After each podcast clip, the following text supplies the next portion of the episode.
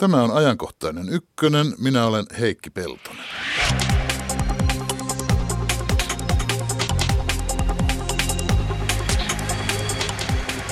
Miksi muukalaiskammo ja suoranainen rasismi niin usein liittyvät seksuaalisuuteen? Miksi me pelkäämme juuri sitä, että outo musta mies tulee ja raiskaa meidän valkoiset tyttäremme? Tästä hetken kuluttua. Maailman seuratuimmat vaalit, Yhdysvaltain presidentin vaalit, ovat tulolla. Muutaman päivän päästä alkaa esivaalikierros kahdessa osavaltiossa. Tässä vaiheessa ovat kisassa mukana vahvasti epätavalliset ja erilaiset ehdokkaat. Donald Trump ja Bernie Sanders. USAn esivaalitunnelmia puolen tunnin päästä. Lähetysikkuna viestien määrä riittää aina nyt jokainen kynnelle kykenevä laatua lisäämään. Tervetuloa ajankohtaiseen ykkösen Katju Aro. Kiitos. Naisasialiitto Unionin puheenjohtaja ja tervetuloa Tommi Paalanen. Kiitos, kiitos. Sexpo-säätiön toiminnanjohtaja. Puhutaan seksistä, mutta varmaan sinä Tommi Paalanen puhuisit vaikka mistä seksiaiheesta, mutta nyt yritetään keskittyä seksiin ja rasismiin. Miksi ne niin toisiinsa liittyvätkin? Muukalaiskammo ja suoranainen rasismi ja seksuaalisuus. Lähdekö täältä Lähes sinä. kelailemaan vähän tällaisesta niin filosofin näkökulmasta tätä asiaa? Rasismin käytäntöön liittyy aika usein ajatus erottamisesta meihin ja niihin. Se ryhmä, johon rasismi kohdistuu, halutaan erottaa joksikin usein niin kuin negatiivisesti mielletyksi ja jollakin tavalla pysytellä erossa siitä oman puhtauden vaalimiseksi. Ja tässä asiassa tietysti seksuaalisuus näyttäytyy sellaisen, heti sellaisena uhkatekijänä, koska seksi ja perhesuhteet ja kaikki tämmöiset asiat on hyvin intiimejä, hyvin henkilökohtaisia ja meidän omassa lähipiirissämme olevia. Joten silloin, jos tämmöinen halveksuttuun tai poissa pidettyyn ryhmään kuuluva henkilö tunkeutus tähän lähipiiriin seksuaalisessa mielessä jotenkin vaikka siihen sitten kun tyttären kanssa seurustelun tai sitten raiskausuhkauksen myötä, niin se katsotaan, että se kuuluu tai se tunkeutuu niin juuri sille intiimille alueelle, jota me halutaan varjella kaikista eniten. Et tästä syntyy varmaan semmoisia aika isoja niin tunnereaktioita ja mielikuvia ja ristiriitaisiakin kannanottoja, että tullaan niin lähelle omaa, omaa kontrollialuetta, niin mikä on itsellä hallinnassa. Mistä se mahtaa johtua, että niin monen mielestä jos musta mies on uhka, niin se uhkahan konkretisoituu kaikkein pahiten niin, että se musta mies, sehän raiskaa meidän, meidän mm. valkoisen tyttäremme. No tässä tulee ehkä sitten se niin kuin tämä, tämä et, et tietenkin tämä koko, koko niin kuin malli, että musta mies on uhka, joka raiskaa valkoisen tyttären, niin sehän on siis fantasia itsessään. Että se, se on tietyllä tavalla niin kuin semmoinen niin kuin uhka, viholliskuva. Mutta, mutta siinä tullaan sitten siihen niin kuin toiseen, että, siinä on, että kyse on paitsi seksuaalisuudesta, niin myös sukupuolesta. Että, mm-hmm. että kyse on nimenomaan siitä, että tämä uhka koetaan, että se kohdistuu nimenomaan naisiin, jotka on ollut ikään kuin perinteisesti se joukko, jota yhteiskunnan miesten tulee ikään kuin suojella heidän mm-hmm. niin kuin puhtauttaan ja viattomuuttaan. Ja, ja, ja siinä tietyllä tavalla tämä, tämä sukupuolinäkökulma se tulee ikään kuin, sit, että tämä niinku perinteinen, perinteinen niinku näkemys on ollut se, että naiset ovat näitä suojelun kohteita. Ja sitten kun tämä otetaan niin kuin rasismin välineeksi, niin sittenhän siinä tulee tällainen niin kuin konflikti meidän, meidän nykyyhteiskunnan kanssa, jossa, jossa naiset eivät ole enää suojelun kohteita, vaan niin kuin autonomisia, itsenäisiä yksilöitä, jotka... Sitä suurempi riskihän se musta mies on, kun ne naiset voivat itsenäisesti vielä niiden mustien miesten kanssa joutua tekemään. Siksi ei ole sattumaa, että tämä nimenomaan kytkeytyy tämä rasistinen ajatus perinteisiin perhemalleihin, jossa vielä pidetään yllä sitä käsitystä suojelun tarpeesta ja naisten tietynlaisesta roolista siinä perhe- tai sukuyhteisössä jonkinnäköisenä suojeltavana resurssina tai vastaavana. Et se on mm. hyvinkin niin kuin selvästi nähtävissä kytkös, koska usein sitten itsenäiset liberaalit kaupunkilaiset eivät niin hirveästi niin kuin lähtökohtaisesti pelkää tämän tyyppisiä asioita. Ja vielä laajemmin sitten, kun sitä katsoo ikään kuin sieltä niin kuin ylätasolta, niin se kytkeytyy myös tällaiseen niin kuin yhteis- näkemykseen yhteiskunnasta, jossa on tietyllä tavalla, että on se niin kuin suojeltava yksikkö, joka on se perhe, hmm. ja sitten on se suojeltava yksikkö, joka on se niin kuin oman maan niin kuin puhtoisuus, niin kuin se, val, ikään kuin valkoinen Suomi, kun mennään nyt puhutaan niin kuin rasismista hmm. siellä ihan niin kuin ääriakselilla että, että tietyllä tavalla, että suojellaan siis tavallaan, siinä on tämä niin kuin perheyksikkö, sitten kotimaa ja, ja, ja näiden niin kuin suojelu on se, on se niin kuin koko siis ikään kuin tämmöisen nationalistisen ajattelun ytimessä.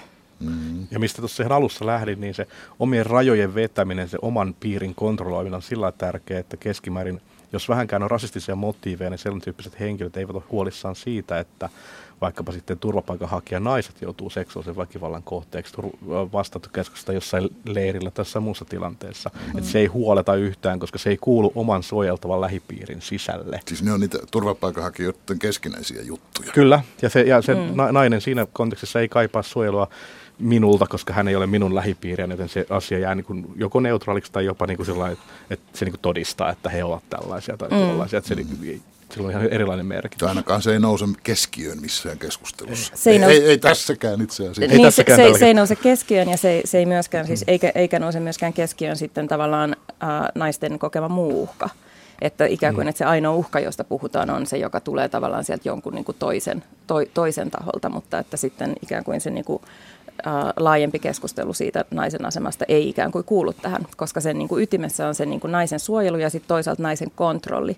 Että tämä tavalla seksuaalisuuden kautta niin kuin toinen teema, että siinä on tämä tämmöinen niin kuin naisiin kohdistuva väkivalta, jossa siis tavallaan, että ikään kuin suojellaan naisia, naisia siltä muulta uhalta, mutta sitten tietenkin jonkun tyyppiset naiset ovat sitten taas niin kuin ehkä uhrattavissakin, mutta, tota, mutta sitten toinen tämmöinen niin kuin seksuaalisuuteen liittyvä teema on tietenkin se, että, että aika tiiviisti näihin kysymyksiin liittyy myös tämmöiset konservatiiviset näkemykset naisen kontrollista, niin kuin hänen niin kuin ruumiinsa kontrollista monellakin tavalla, että sen takia me ollaan nyt nähty esimerkiksi paljon aloitteita siitä, että aborttilainsäädäntöä pitää tiukentaa, että mm-hmm. tässä kaikessa on niin kuin kyse siitä samasta ikään kuin naisen, naisen niin kuin kehon ja, ja identiteetin kontrollista. No, mutta jos rasismia vielä tässä miettii, niin perinteisesti länsimaisten ihmisten seksuaalisuutta on pidetty semmoisena hillittynä, viileänä, hyvä, ettei pidättyväisenäkin, tämmöisenä siistinä ja kun taas afrikkalaisten seksi, sehän on kuumaa, pidäkkeetöntä, hillitöntä mm. ja afrikkalaisperäisten ihmisten tietysti myös esimerkiksi Yhdysvaltain mustan väestön sitä kautta. Ja rotuerottelun vallitessa on tärkeimpiä asioita ollut estää valkoisten ja mustien väliset seksisuhteet niin Amerikassa ennen ja niin Etelä-Afrikassa apartheidin aikaa. Onko näin Tommi uh, Kyllä tämä juonne on olemassa edelleen. Että oikeastaan se on tapahtunut, tapahtunut kulttuurisesti vaan sellaista vahvaa pirstaloitumista, että tämmöinen arvoliberaali kaupunkiväestö noin keskimäärin sitten on irrottautunut myös tuosta tosta rakenteesta, jossa, jossa se niin kuin oman seksuaalisen vapauden elementti, just vaikka Yhdysvalloissa, niin on, on niin kuin hyvin vahvasti läsnä ja siitä on myös luovuttu siitä kuvitelmasta, että valkoisen ihmisen seksuaalisuus olisi jotain tämmöistä viktoriaanisella tavalla kontrolloitua ja niin kuin hillitysti esitettyä että seksuaalinen vapautuminen niin on sikäli tuottanut tämmöisen monimutkaisemman Eihän se sattuma ole, että esimerkiksi on tämmöinen termi kuin lähetyssaarnaa ja asento, ei, ei suinkaan. jolla tarkoitetaan valko, valkoisten miehen ja valkoisen naisen harrastamaa, Kyllä. sanoisiko ei niin mitenkään kovin hillitöntä Kyllä. seksiä. Tosin sanottakoon nyt, että siinäkin asennossa voi hillittömyyksiä harrastaa, jos siltä tuntuu, että ei se, ei se niinku, ne mielikuvat on toki, toki olemassa edelleen, mutta se on ehkä pirstaloitunut se kuva. Mutta on tuo juonne edelleen olemassa siitä, että jotenkin siihen, siihen liitetään erilaisia, tämmöinen seksistigman ajatus, että seksissä on jotain vaarallista, niin se korostuu tietyissä jutuissa aina, se korostuu niin vähän epätyypillisissä seksin muodoissa, mutta se korostuu myöskin niin tämmöisissä rasismikohteiksi joutuvissa ryhmissä, joiden seksuaalisuuteen liitetään hyvinkin yliampuvia ja ylitse meneviä arvostelmia ja käsityksiä, niin kuin just tämä sun käsittämä musta mies, niin kuin jotenkin alkuvoimainen, alkukantainen villi ja sitten toinen on sitten tämä, nyt sitten arabimiehet, jotka ovat niin kuin tämän saman seksistigman ansiosta jotenkin tämmöisiä niin kuin pidäkkeettömiä. Niin siis se, mitä tässä on mustasta miehistä, pätee niin se on myös, toinen rasistinen. Pätee myös niin. meitä suomalaisia vai vähän tummempia lähi. Kyllä, nimenomaan. Suomalaisen rasistin silmiin hekin ovat potentiaalisia Ja, ja jopa ruotsalaisiin, siis sikäli, että ruotsalaiset on niin kuin homoja tai biseksuaalia tai el, jollakin tavalla niin kuin elostelijoita ja miehimyksiä. Niin kuin siis tämmöisiä kaikki stereotyyppejä, niin se raja voi olla yllättävänkin pieni. Ja me havataan jopa niin kuin Suomen heimojen välisiä tämmöisiä, niin kuin, että ne siellä tätä ja nämä täällä tota. Että se erottautuminen heidän ja meidän välillä on niin kuin yksi peruskulmakivi ylipäätään. Minä olen kyllä kuullut siitä, että karjalaisilla olisi erilaista seksuaalielämää kuin pohjalaisilla. Mutta se, mikä on yleensä suojassa näiltä niin kuin mielikuvilta, on just se semmoinen niin kuin, niin kuin valkoinen heteroseksuaalisuus, että siihen niin kuin harvoin kohdistetaan tällaisia niin kuin leimaavia tai, tai, mm. tai niin kuin vähätteleviä ja liioittelevia käsityksiä. Ju, sitä, juuri saa, sen sitä, takia, sitä kun... saa kenen tahansa mielestä harrastaa. No, sitä, no siinä on se sama, että kun se on se tavallaan, että meidän niin kuin, yhteiskunnat on, on, on niin kuin kauttaaltaan rakentunut sellaiselle valtajärjestelmälle, jossa se on se tietyllä tavalla niin kuin kyseenalaistamaton kyseenalaistamaton ryhmä, kyseenalaistamaton niin kuin se valtaa pitävä ryhmä, niin silloin tietyllä tavalla kaikki vähemmistöasemassa olevat tai sitten väärää sukupuolta, väärää seksuaalisuutta, ää, toimintakyvyltään niin kuin heikommat, niin kuin, ne, ne on niin kuin sit niitä niin kuin toisia erilaisia, joiden, mm. joiden sitä erilaisuutta sitten eri tavoin vähätellään ja pilkataan. Mutta jos näihin raiskauksiin palataan, niin nyt täytyy muistuttaa mieleen, että sehän ei ole pelkkää mielikuvaa eikä pelkkää ennakkoluuloa. Raiskauksia mm. todella tapahtuu. Eikä sitä voi kiistää, että lähi tänne tulleiden nuorten miesten riski syyllistyä seksuaalirikoksiin Suomessa, se on selvästi suurempi kuin niin sanottujen, mitä nyt sanotaan, onko ne kantasuomalaisia. Hmm. Tätäkin termiä mua on joku kieltänyt käyttämästä, mutta en tiedä nyt mitä termiä käyttää. Kyllä.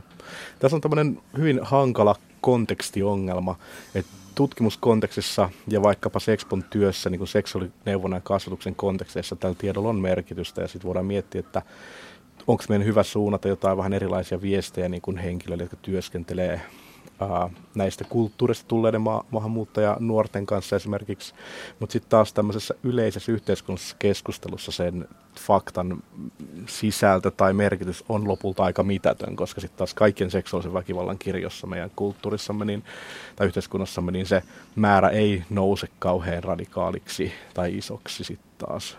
Et tästä tulee ehkä semmoisia niinku ongelmia siitä, että se käytetään tätä tietoa tarkoitushakuisesti keskustelussa.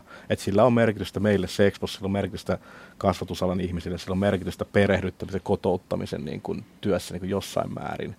Tämmöisen niin kuin, kulttuurin tavoille ja, ja kohtaamistilanteisiin ja muihin oppimisen kannalta. Mutta et, et yhteiskunnallisessa keskustelussa musta se jää suht vähäiseksi sit lopulta koska no siinä, ihmismäärä on niin pieni. Käytänkö mä nyt sitä tietoa väärin tarkoituksessa, kun ajattelin Katju sinulta kysyä, että Et kun te, minusta. te osallistutte naisasialiikkeen unionissa voimakkaasti keskusteluun näistä uuden vuoden yönä Helsingissä tapahtuneesta, mitähän siellä nyt tapahtukaan. Sovitaanko naisrauhan häiritsemisestä, kun ne taitaa olla tutkinnan alla, enkä tiedä, mistä mahdollisesta rikoksesta on kyse. Mutta te halusitte heti laventaa sen keskustelun siihen, että miten paljon Suomessa raiskataan naisia muutenkin ja on raiskattu ennenkin ihan ilman turvapaikanhakijoitakin. Mutta miksi te halusitte kääntää huomioon muualle? Emme me itse asiassa halunneet kääntää huomiota muualle. Me puututtiin ää, ää, poliisin tiedottamiseen asiassa.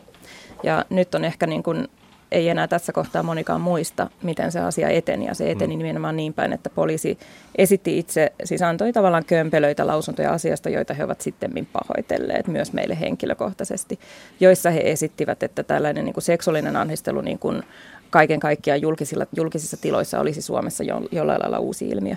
Ja tämähän tietenkin niin kuin jokaista, joka on Suomessa, Suomessa ikään kuin, niin kuin nais oletettuna kasvanut, niin, niin oikea, se on vähän sellainen niin kuin rättipäin naama, että ette voi olla tosissanne, että, että mm. oikeasti nyt esitätte, että tällaista ei olisi ennen tapahtunut.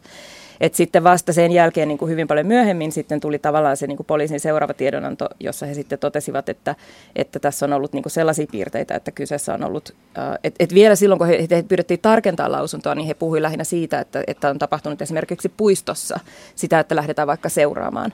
Ja sitten vielä myöhemmin tuli sit tietoa siitä, että mahdollisesti, että on ollut huhu siitä, että on ollut siis niin kuin syksyllä Helsingissä joku tämmöinen 30 äh, ihmisen joukko, joka on niin kuin, äh, ahdistellut. Mutta nämä on kaikki tämmöistä niin kuin vielä hyvin epävarmalla äh, asteella olevaa. Mutta jos Suomessa on tapahtunut jotain vastaavaa kuin Kölnissä, niin se on totta kai niin kuin ensinnäkin se on uusi ilmiö ja se on myös erittäin vakava ilmiö. Mm-hmm. Mutta et se, että me puhutaan siitä, että et tietyllä tavalla, että, että kun tiedotetaan ilmiöistä ja me yritetään ikään kuin asettaa se ilmiö siihen omaan kontekstiinsa, niin kyse ei ole siitä, että me vähätellään minkäänlaista Siis tekö loukkaannutte siitä, että tuli sellainen tunne, että niin kuin poliisi ei olisi raiskauksesta Suomessa aikaisemmin kuullutkaan? Mm-hmm.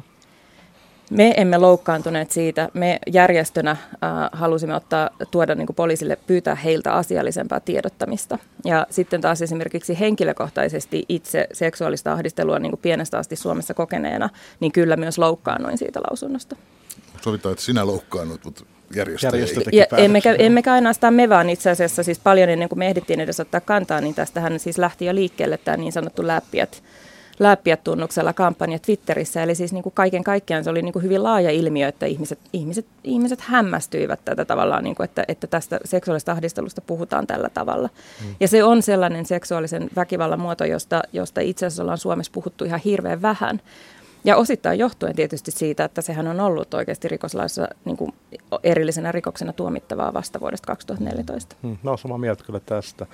Sellainen uh, ongelmatilanne tässä on kyllä ollut, että mä luulen, että poliisin viestintäosastossa on revitty hiuksia, kun nämä poliisipäälliköt on laukonut näitä juttuja niin kuin siellä sun täällä irrallaan kontekstista. Ja toisaalta sitten taas Sexpon näkökulmasta katsottuna, niin meillä on sellainen tuntuma tähän aiheeseen, että mä kyllä toisaalta sitä ensimmäisestä huonosta lausunnostakin arvelin aika nopeasti, että mitähän tämä tällä tarkoittaa, että se ei ollut mitenkään vaikea päätellä siitä, että onhan tätä poliisin kömmähdystä ja hölmöilyä tässä myös käytetty siis poliisikin voi olla neuvoton törmätessään johonkin. Niin ja viestinnässä joo, jotenkin ei, ei niin kuin hallinnut tätä, ei ymmärtänyt ehkä sitä tulenarkuutta, mikä tässä aiheessa on, mutta kyllähän tätä poliittisesti myös käytettiin aika innokkaasti siis siihenkin, että lähdettiin täyslaidalliseen hyökkäykseen millään tavalla niin odottamat sitä, että, että miten tämä keskustelu kehkeytyy. Ei, ei se nyt kauhean myöhään ollut se korjaus. Se tuli seuraavana päivänä se Helsingin poliisipäällikön ihan selkeä lausunto Ylelle, jossa sanottiin, että mikä tämä niin sanottu uusi ilmiö on.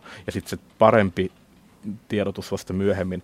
Mutta tämä nyt on tällaista semantiikkaa. Joo, annetaan poliisin niin kuin... tiedottamisen olla, mutta palataan Joo. näihin seksuaalirikoksiin kuitenkin. Siis kun maahanmuuttajat Suomessa syyllistyvät seksuaalirikoksiin suhteessa selvästi useammin kuin muut, niin jos se ei johdu kansallisuudesta, ja kun rodustakaan nyt tässä yhteydessä ole nykyään enää oikein sopivaa puhua, ja jos se ei johdu uskonnostakaan, niin mistä se sitten johtuu, Tommi Paulanen?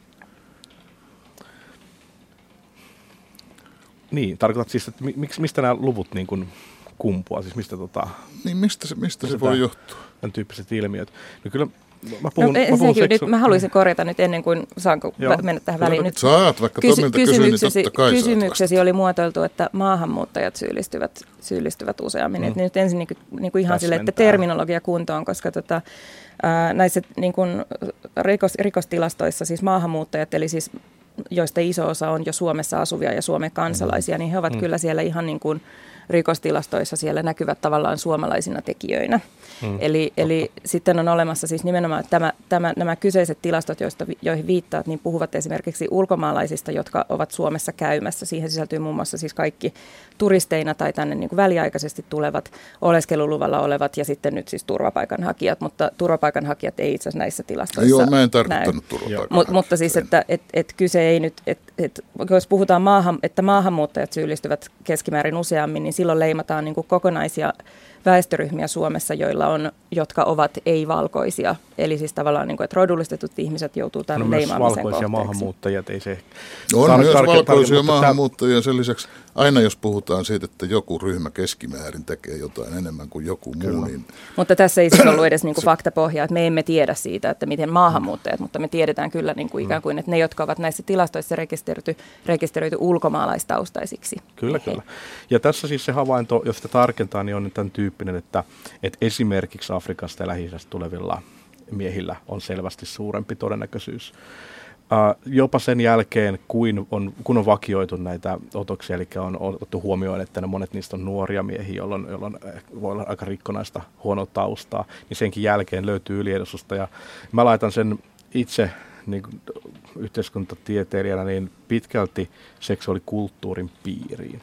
Eli se, se, että minkälaiset käsitykset ä, omassa kulttuurissa on esimerkiksi naisten asemasta, siitä saako läppimisestä tai muusta jonkinnäköisen sosiaalisen tai juridisen rangaistuksen vai ei, kuinka helposti pääsee pälkähästä, miten katsotaan niin kuin miehen seksuaalista oikeutusta niin kajota naiseen, että kuinka niin kuin, kuinka oikeutetuksi miehet itsensä kokevat niihin tekoihin, kuinka paljon he kunnioittavat sen kulttuurin pohjalta niin luonnostaan naisten itsemääräämisoikeutta. Nämä on niitä tekijät, mitkä vaikuttavat siihen kohonneeseen lukuun.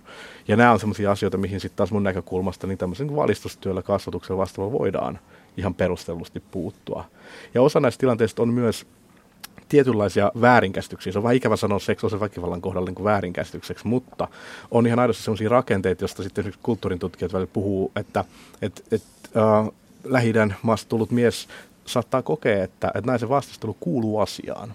Ja hän saattaa kokea, että painaminen siinä tilanteessa eteenpäin on hänen tehtävänsä koska heidän kulttuurissaan, esimerkiksi vaikkapa Syyriassa, on tyypillistä, että naiset suojelee omaa niin kuin tämmöistä kunnollisuuden käsitystä sillä, että he vastustelee periaatteesta, vaikka he haluaisivatkin, jotain seksuaalista toimintaa. Ja tämän tyyppiset rakenteet tuottaa myös tämmöisiä väärinkäsitystilanteet siinä mielessä, että, että päädytään niin ahdistelu- tai painostustilanteeseen jossakin kahdenvälisessä tilanteessa, vaikka siinä ei ehkä ole varsinaisesti tarkoitus siihen. Ja tällaiset tekijät on niitä, mitkä nostaa sitten tietyistä kulttuurista tulevia miehiä tilastoissa. Ei se nyt niin vieras asia tuo ole siis suomalaisessa kulttuurissakaan joskus aikaisemmin. Siis se, että nainen sanoo, älä nyt tai ei niin. saa Kyllä. Ja itse asiassa se viesti siinä ei kuitenkaan olekaan ihan tasaisen. Kyllä mä luulen, että niin on tuon, tuossa, tuossa täällä Pohjan tähden allakirjassa, kun Koskelan tuota, mitähän sukupolvea, se Koskelan Akseli ja Leppäsen Aune ovat saunassa, niin Aune mm. sanoi, että älä nyt ja voiko sulla vikkelät sormet, mutta kyllä Aune itse asiassa tahtoo ryhtyä suhteeseen Akselin hmm. kanssa. Hmm. Joo, ihan samasta ilmiöstä kyllä. Eihän nämä mitään niin kuin, heidän juttujaan ole. Että totta kai ne näkyy kaikissa kulttuureissa. Että jossain kulttuurissa on sitten keskustelu nyt pidemmälle ja naisen asema nyt pidemmälle ja tätä kautta niitä on purettu, niitä normeja ja niitä on nostettu kriittiseen keskusteluun ja sitä myötä ollaan edetty myös näissä asioissa. Katju Aro, ei tämä ole mikään All Mail Panel. Osallistut tähän. Vähättelemmekö me nyt tätä asiaa? Ää, ei, en mä nyt niin, niin väittäisi. Kyllä nämä on ju, juuri niitä asioita, mistä pitää puhua. Et tota, et, ensinnäkin siis tämä just tämä, että et mitä se niin kun suostumus ja kieltäytyminen tarkoittaa, niin heti nyt haluaisin nostaa tähän sen, sen asian, jota me Naisasialiitto Unionissa myös ajetaan. Eli et mehän niin haluttaisiin, että, että Suomen seksuaalirikoslainsäädäntöä muutettaisiin siihen suuntaan, että meidän niin kun raiskauksia koskeva lainsäädäntö määriteltäisiin niin, että raiskaus määritellään aina suostumuksen puutteen kautta. Eli että, että, ei, että ei enää niin kuin oikeusprosessissa ja tutkinnassa niin kuin spekuloitaisi sillä, että, että, tota, että, että niin, kuinka paljon väkivaltaa on ollut tavallaan niin kuin riittävä osoittamaan, että raiskaus on tapahtunut ja sitten toisaalta, että, että jäisi tämä tämmöinen niin kuin, että, että no kyllä se ehkä kuitenkin halusi sitä, että, että tavallaan niin kuin, että, että päästäisiin tästä keskustelusta yli.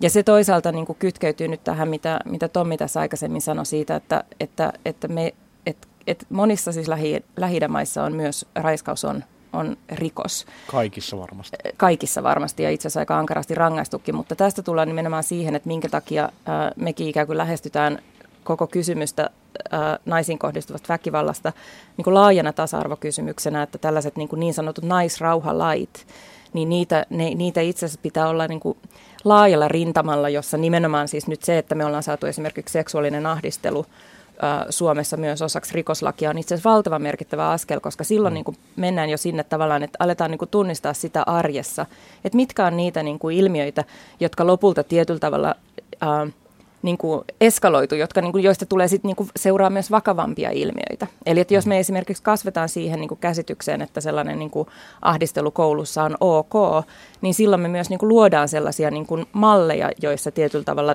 että syntyy tällaista niin kuin, normalisoituu käytöstä sukupuolten välille. Ja sen takia siis toki voidaan sanoa, että monissa lähi maissa esimerkiksi ei vielä ole naisen asema ikään kuin turvattu laissa samalla lailla useilla eri lailla. Ja mm. sitten vielä kaikista tärkeimpänä siis ikään kuin tasa-arvolait, jotka niin kuin periaatteessa siis kriminalisoi.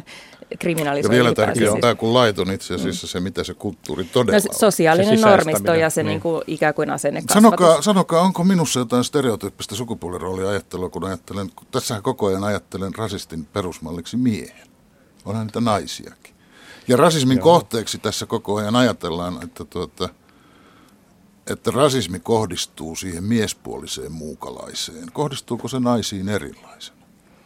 Kohdistuu. Mehän emme pelkää siis maahanmuuttaja naisten tulevan ja raiskaavan meidän valkoisen Ky- kyllä, kyllä rasismi kohdistuu ihan, ihan kaikkiin, kaikkiin rodullistettuihin ihmisiin, ja tota, mutta siinä mielessä et ole täysin väärässä, että, että rasismi on voimakkaasti sukupuolittunut ilmiö. Näin, näin tämän ikään kuin osoittavat ihan tutkimuksetkin, että mm. kyllä se niin kuin pääasiassa se niin kuin rasistinen puhe ja, ja ikään kuin tämän niin kuin rasistisen ideologian niin kuin ylläpitäminen on, on, on niin kuin miesten, miesten toimesta se tapahtuu, mutta nykyään on huomattu muutosta viime vuosina esimerkiksi Suomessakin siinä, että naiset osallistuu yhä voimakkaammin. Nyt kun ikään kuin rasismi on nousussa, niin se imee mukaansa myös naisia. Että ei tämä niin kuin millään lailla, ei, ei mikään sukupuoli ole tässä syytön, syytön, mm. syytön asia. Tasa, siis niin kuin, tasa-arvo toteutuu kaikenlaisilla rintamilla. Niin. Mutta siis se johtuu just siitä, että se liittyy tähän tavallaan, että, että kun se rasismi kumpuaa siitä sen niin kuin valkoisen patriarkaalisen niin kuin Suomen puolustamisesta, niin Mutta se on kun ajatellaan vaikka maahanmuuttaja naisia, niin heitähän ei ajattele. Mehän emme yleensä ajattelee heitä aktiivisina toimijoina. emmekä uhkana, vaan ennemminkin passiivisena uhreina, eikö näin ole? Ja siinä on oma rasistinen kulmansa, joka on siis joskus yllättäen myöskin hyvin monikulttuuriselta puolustavien ihmisten jutuissa ja puheissa esillä sen tyyppinen, että, että saatetaan niin kuin piilottaa semmoisen uh, jännän ajatuksen taakse tietyt ongelmat, että sallitaan toisille heidän kulttuurinsa niin voimakkaalla tavalla, että unohdetaan, että sen kulttuurin sisällä on paljon epätasa-arvoon liittyviä ongelmia ja paljon esimerkiksi niin kuin sen kulttuurin sisäisten vähemmistöjen kokemaa ahdistelua ja väkivaltaa ja mitätöimistä, joka kadotetaan sen taakse. Ja se on itse asiassa oikeastaan rasistinen asenne niin kuin siinä mielessä, että ajatellaan, että tässä kulttuurissa naisiin nyt vaan suhtaudutaan jotenkin näin ja naisten täytyy niin kuin elää siinä kulttuurissa ja löytää omat tapansa siinä niin kuin kulttuurissa toimia ja selvitä näistä tilanteista, eikä huomata, että, että tämä ajatus, niin kuin siitä, että me ei voida tukea näitä naisia heidän pyrkimyksissään välttämättä täysmääräisesti, niin itse asiassa oikeuttaakin sen, että koska he ovat tätä kulttuuria, edustavat tätä etnisyyttä, niin me unohdamme heidän ongelmansa. Onko, onko mahdollista, että esimerkiksi vieraista kulttuurista muuttaneiden perheiden sisäinen seksuaalinen väkivalta jää ihan kokonaan takaa. Juuri näin tapahtuu. Kyllä se on esimerkiksi tässä keskustelussa selvästi jäänyt. Mutta siis naisiin suhtautumissa muuten tämän tämmöisen yleisen maahanmuuttokeskustelun molemmat äärilaidat saattavat yllättäen olla samaakin mieltä. Esimerkiksi Mm-hmm. Jos kammoksuvat huiveja tai burkia tai tämmöistä, niin, niin siinähän saattaa olla niin kuin eri kriteereistä lähtevää tuomitsemista. Joo, tässä mikä, mä mietin, mikä tässä nyt on rasismia? Onko se se, että haluamme vapauttaa naiset kaavuustaan vai että annamme heidän olla erilaisia? No mä luulen, että se ei ole nyt niin kuin meidän, meidän, meidän niin kuin valkoisten suomalaisten tehtävä vapauttaa ketään heidän kaavuistaan. Että tämä on nyt juuri sitä passivoivaa puhetta, jossa ajatellaan, että, että tavallaan, että että et maahanmuuttajataustaiset naiset eivät olisi kykeneviä itse teke, niin kuin mm. taistelemaan omia taisteluitaan ja he, se, he ovat siihen varsin kykeneviä ja nimenomaan nämä tällaiset... Tukea niin kuin, voi aina tarjota. Tukea voi tarjota ja se on sitten aivan eri asia, mutta tämä tällainen niin kuin retoriikka, että vapautetaan, vapautetaan toiset ihmiset, niin se, ei, se, ei, se on siis itsessään nimenomaan siis niin kuin tietyllä tavalla myös rasistista.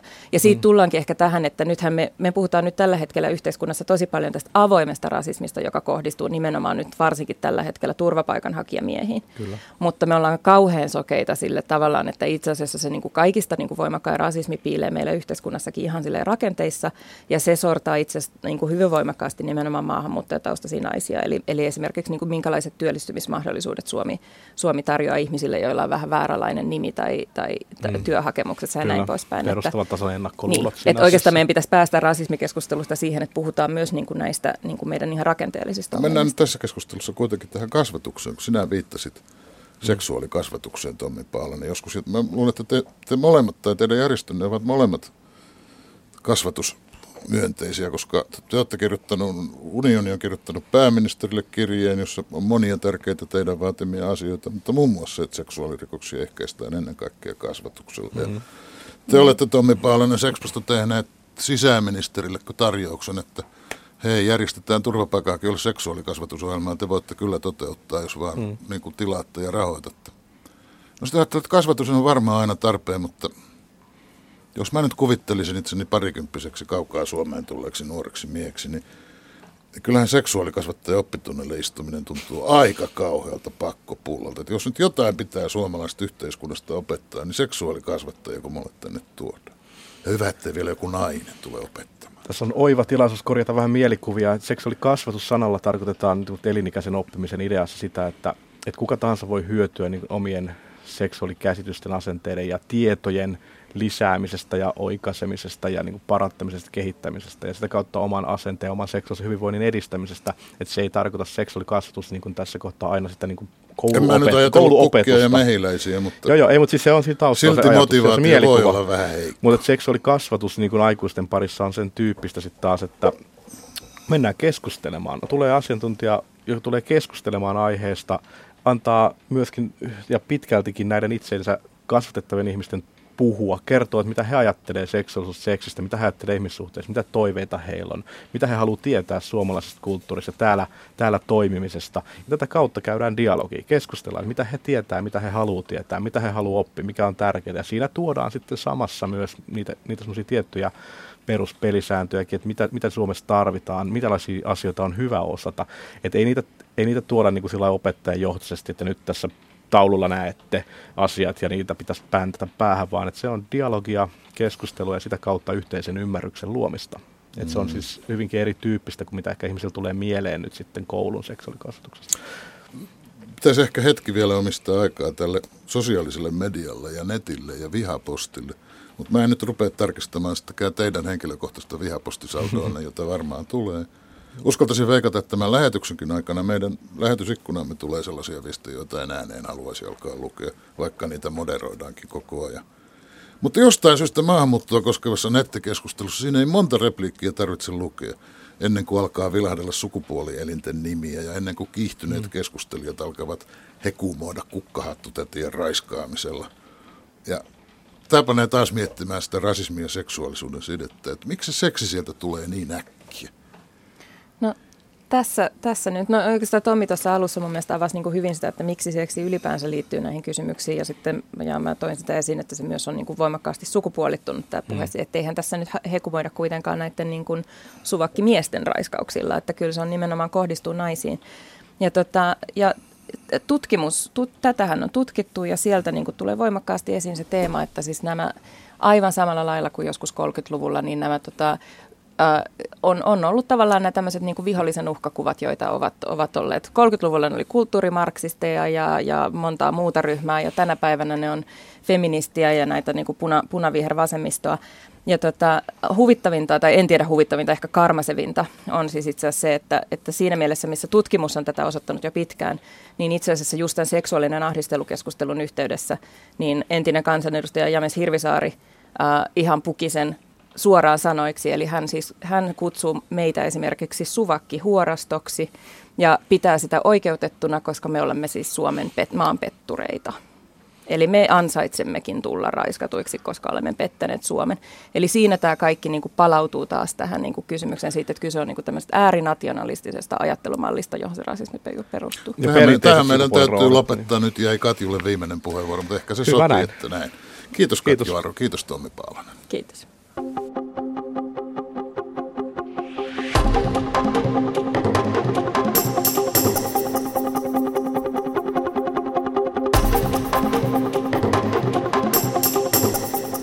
Samppa Korhonen, terve. Tervehdys Heikki. Toisin kuin äsken veikkasit lähetyksessä, niin Yle Radio 1 lähetysikkunassa on ollut yllättävän siivoa keskustelua. Mä kyllä alussa pyysinkin kiinnittämään laatuun huomiota. Ehkä no se kyllä. Auttoi. Paljon on kommentteja totta kai aiheeseen tullut, mutta ihan, ihan ollaan pysytty asiallisella linjalla. Lähetysikkunassa on pohdittu muun muassa lähi maiden kulttuureja ja suhtautumista naisiin ja toisaalta siellä muistutetaan siitä, että miten suomalaiset miehetkin totta kai valitettavasti raiskaavat ja kummastellaan tähän liittyen, että kuinka aiemmin Suomessa ei ole sitten puhuttu samalla lailla raiskauksista, vaikka seksuaalista ahdistelua on aina ollut ja se on aina ongelma ollut. Mutta siis suvakki huorastuako ei toivottu helvettiin? Siellä ei sana, kerran mainittiin sana suvakki. Hmm, Huorastosta ei onneksi puhuttu. Eli pitääkö tässä nyt sitten kiittää tästä siitä keskustelusta. Kiitetään. Harvoin sitä näin siistiä keskustelua Kiitetään lukee siis mieli- mielipiteistä riippumatta siitä, että keskustelu on asiallista. Mutta nyt toiseen aiheeseen ja rapakon taakse.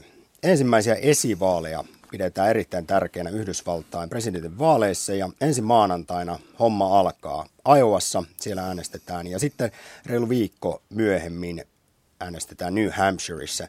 Näissä paikoissa ehdokkaat kulkevat ovelta ovelle, puhuvat turuilla ja toreilla aamusta iltaa ja laittavat miljoonia dollareita – siis näihin pieniin osavaltioihin. Ja tilanne on tällä hetkellä poikkeuksellinen, koska kaksi yllätysnimeä siellä kärjessä keikkuu niin republikaaneilla kuin demokraateillakin. Donald Trump ja sosialistiälykkö Bernie Sanders. Seuraavaksi kysytään, että kuinka todennäköisesti jommasta kummasta erikoisesta ehdokkaasta tulee Yhdysvaltain seuraava presidentti ja miksi näillä ensimmäisillä esivaaleilla on niin suuri merkitys Yhdysvaltain presidentin vaaleissa. We're getting close. It's about that time. Time for us to make a choice. And I've made a choice. And the choice I've made is to support the next president of the United States, Donald J. Trump. Iowa and New Hampshire are important because they determine candidate viability in the overall national election. So, if candidates don't turn out well with good election results in Iowa and New Hampshire, it's unlikely that they'll continue with the momentum and the financing towards their campaigns that they currently have. It's often said that there are three tickets out of Iowa, which means that those candidates that don't have great election results in Iowa and in New Hampshire typically don't end up being in the campaign for the long run. And we might see a, a fallout of the smaller candidates right now. Iowa ja New Hampshire näyttävät suunnan ja määrittävät voimasuhteita Yhdysvaltain presidentinvaalien esivaaleissa merkittävästi. Menestys näissä pienissä osavaltioissa vaikuttaa yleensä dramaattisesti loppukisaan. Heikosti pärjänneet putoavat pois ja menestyjät saavat niin sanotun momentumin. Iowan ja New Hampshirein esimerkin mukaan äänestetään nimittäin yleensä monissa myöhemmissä esivaaleissa. Näin kertoo Fulbright-asiantuntija Carrie Weintraub ulkopoliittisesta instituutista. Iowa ja New Hampshire tarjoavat lisäksi ainutkertaisen mahdollisuuden yllättäjille. Tämä nähtiin esimerkiksi vuonna 2008, kun Barack Obamasta tuli hetkessä varten otettava demokraattiehdokas, vaikka Hillary Clinton oli ollut siihen saakka selvä ennakkosuosikki. Tälläkin kertaa Hillary oli pitkään Gallup-johtaja, mutta monien yllätykseksi senaattori Bernie Sanders on tullut viime metreillä rinnalle sekä Iowassa että New Hampshireissa. The greed of the billionaire class, the greed of Wall Street is destroying this economy and is destroying the lives of millions of Americans We need an economy that works for the middle class, not just a handful of billionaires, and I will fight and lead to make that happen. 74-vuotias Bernie Sanders tunnustautuu sosialistiksi, tarkemmin sanottuna demokraattiseksi sosialistiksi. Hän haukkuu ahnetta Wall Streetia, ajaa Yhdysvaltoihin ilmaista koulutusta sekä terveydenhoitoa ja on kertonut nostavansa veroja tuntuvasti, jos hänet valitaan presidentiksi mikä on täysin poikkeuksellista USAn politiikassa. Mihin siis tämän merkillisen burnin suosio eli feel the burn-ilmiö perustuu? He calls for this feel the burn kind of you know, reinvent the United States movement. And it really resonates with younger populations, especially the college aged populations that are going to be, be voting in their first election this year that's a huge, huge endorsement for him to have that younger base. And he's finding that in Iowa. There's cities in Iowa where there's uh, large schools, and he's gotten a lot of support there. And so he's definitely finding a fan base that really believes in what he's giving them as well. And there's a lot of Americans, especially now that, you know, kids study abroad all the time. So this younger generation has been abroad and they've seen, look at these social systems that Bernie's advocating for. They exist in Europe. Let's do them at home. Um, I, you know, but there is something to be said about the fact Bernie Sanders' campaign also therefore calls for people to pay higher taxes into the system so that we can create this more social society. And that worries people. It worries some Democrats as well. And the idea of a quote unquote socialist very much scares people in the United States. It has a very different connotation than it does in Europe. In Europe, it's a good thing. It's it's someone that's rooting for a, a social economy to help everyone pull everyone up from their boot, by their bootstraps. That idea doesn't exist in the United States. Bernie Sanders on löytänyt fanipohjan erityisesti nuorista ja opiskelijoista. He uskovat, että eurooppalainen tai skandinaavinen hyvinvointivaltiomalli olisi mahdollinen ja erittäin tarpeellinen myös Yhdysvalloissa. Toisaalta Carrie Weintraubin mukaan monille vanhemmille amerikkalaisille tällaiset puheet koko järjestelmän ravistelemisesta ovat liikaa. Ja varsinkin termi sosialismi, joka on Yhdysvalloissa pääasiassa kirosana. Tämän Carrie Weintraub myös veikkaa vaikuttavan siihen, ettei Sandersin momentum kestä loppuun saakka, vaan demokraattien presidenttiehdokkuus menee lopulta Hillary Clintonille, sille turvallisemmalle vaihtoehdolle. Mutta jos on Bernie Sanders lyönyt kaikki ällikällä, niin vähintään yhtä ihmeissään ja osaksi kauhuissaan ollaan myös republikaanipuolen Gallup-tilanteesta. My people are so smart. And you know what else they say about my people? The polls. They say, I have the most loyal people. Did you ever see that? Where I could stand in the middle of Fifth Avenue and shoot somebody and I wouldn't lose any voters, okay? It's like incredible. Donald Trumpin suosion piti hiipua jo ajat sitten, mutta hän on edelleen ylivoimaisessa johdossa vain muutamaa päivää ennen Iowaa. Vastikään tämä töräyttelevä miljardööri totesi, että hän voisi vaikkapa ampua jonkun keskellä katua, eikä se vaikuttaisi hänen suosioonsa. Kyse oli mitä luultavimmin vitsistä, mutta Trumpilla on hämmästyttävän lojaali kannattajajoukko. Mitä enemmän hän päästelee suustaan asiattomuuksia, sitä enemmän hänestä tunnutaan pitävän. Paitsi omassa puolueessa. Esimerkiksi republikaanien äänenkannattaja The National Review-lehti omisti juuri kokonaisen numeron sille, miksi Donald Trump on kamala ehdokas ja miksi häntä pitää vastustaa. Carrie Weintraub kertoo, että puolueella on itse asiassa parhaillaan Iowassa nimekkäitä republikaaneja kampanjoimassa Trumpia vastaan. There is actually someone that is in Iowa right now campaigning against Trump, not even for a different GOP candidate, but just someone high up in the party that's saying, you know what? No, this doesn't work for me. This doesn't work for the party. It's not a real candidacy, and it's not a safe candidacy. So there, there's definitely a feeling amongst, especially the older members of the GOP, that really say, you know, this is how we identify, and Trump is not it. But whether that will influence popular vote, I'm not sure. And I think that Iowa and New Hampshire will really tell us how much he really does resonate with the American voter.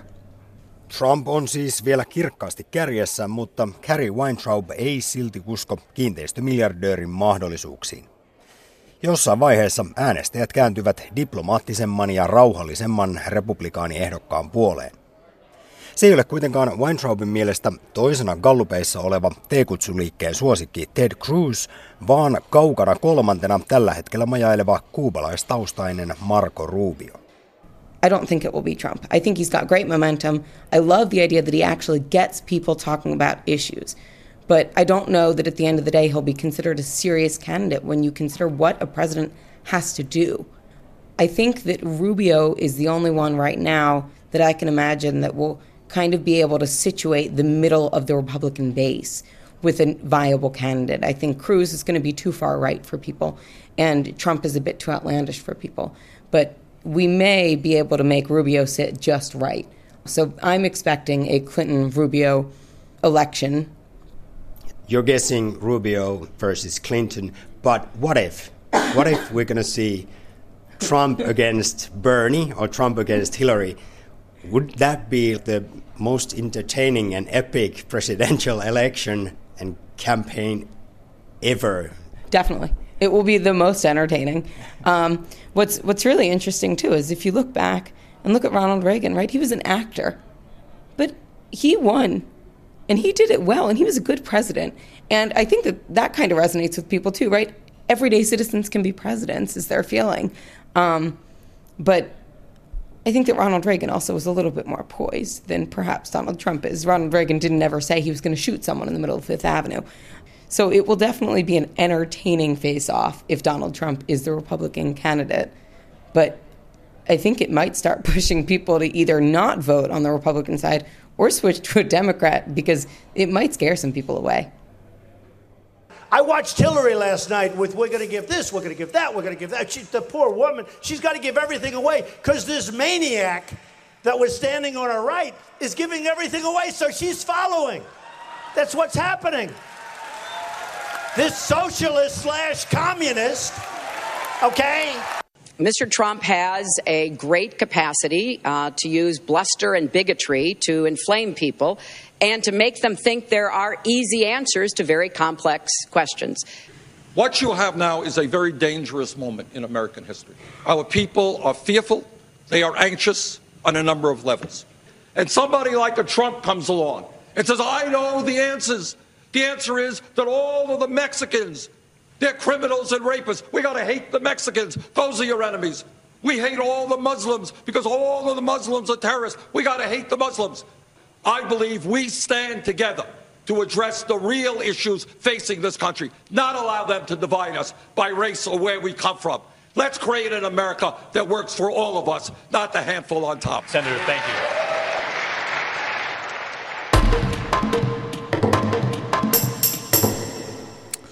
Tanska torjuu pakolaisten maahantuloa takavarikoimalla saapujilta rahat ja arvoesineet. 1300 euroa ja vihkisormukset saavat sentään pitää.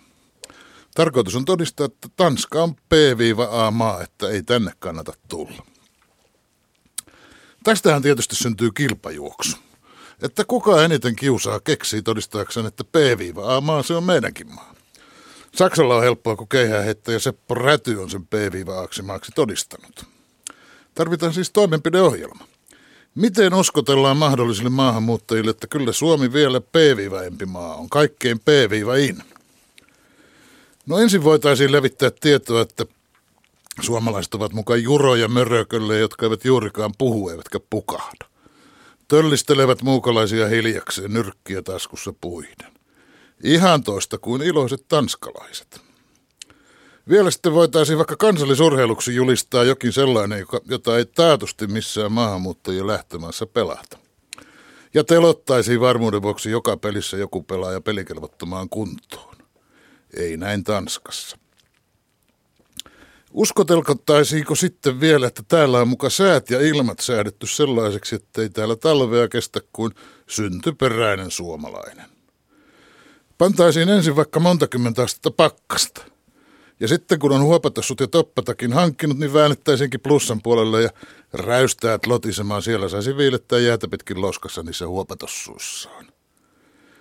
Jos joku luulee tämän kestävänsä, niin luuloteltaisiin sitten vielä, että ei täällä muka töitä riitä ennen tulleillekaan. Ja että töitä saaneidenkin palkkoja kohta hallituksen mahtikäskyllä pienennetään. Ja että yritysten perustaminen se on Suomessa aivan mahdotonta. Ja jollei tämä riitä, niin levitettäisiin sellaista huhua, että täällä pannaan turvapaikanhakijoiden vastaanottokeskuksia palaamaan. Jos vielä tämän jälkeen on maahan pyrkijöitä, niin sitten ei kai auta muu kuin Tanskan malli. Kovennettuna. Niin, että otettaisiin niiltä myös sormukset ja kultahampaat ja sulatettaisiin isänmaan parhaaksi. Se riski tässä Suomen P-aksi maaksi luulottelemisessa on – että miten onnistutaan tämä ulospäin tarkoitettu hybridiinformaatio erottamaan siitä, mitä todella tapahtuu.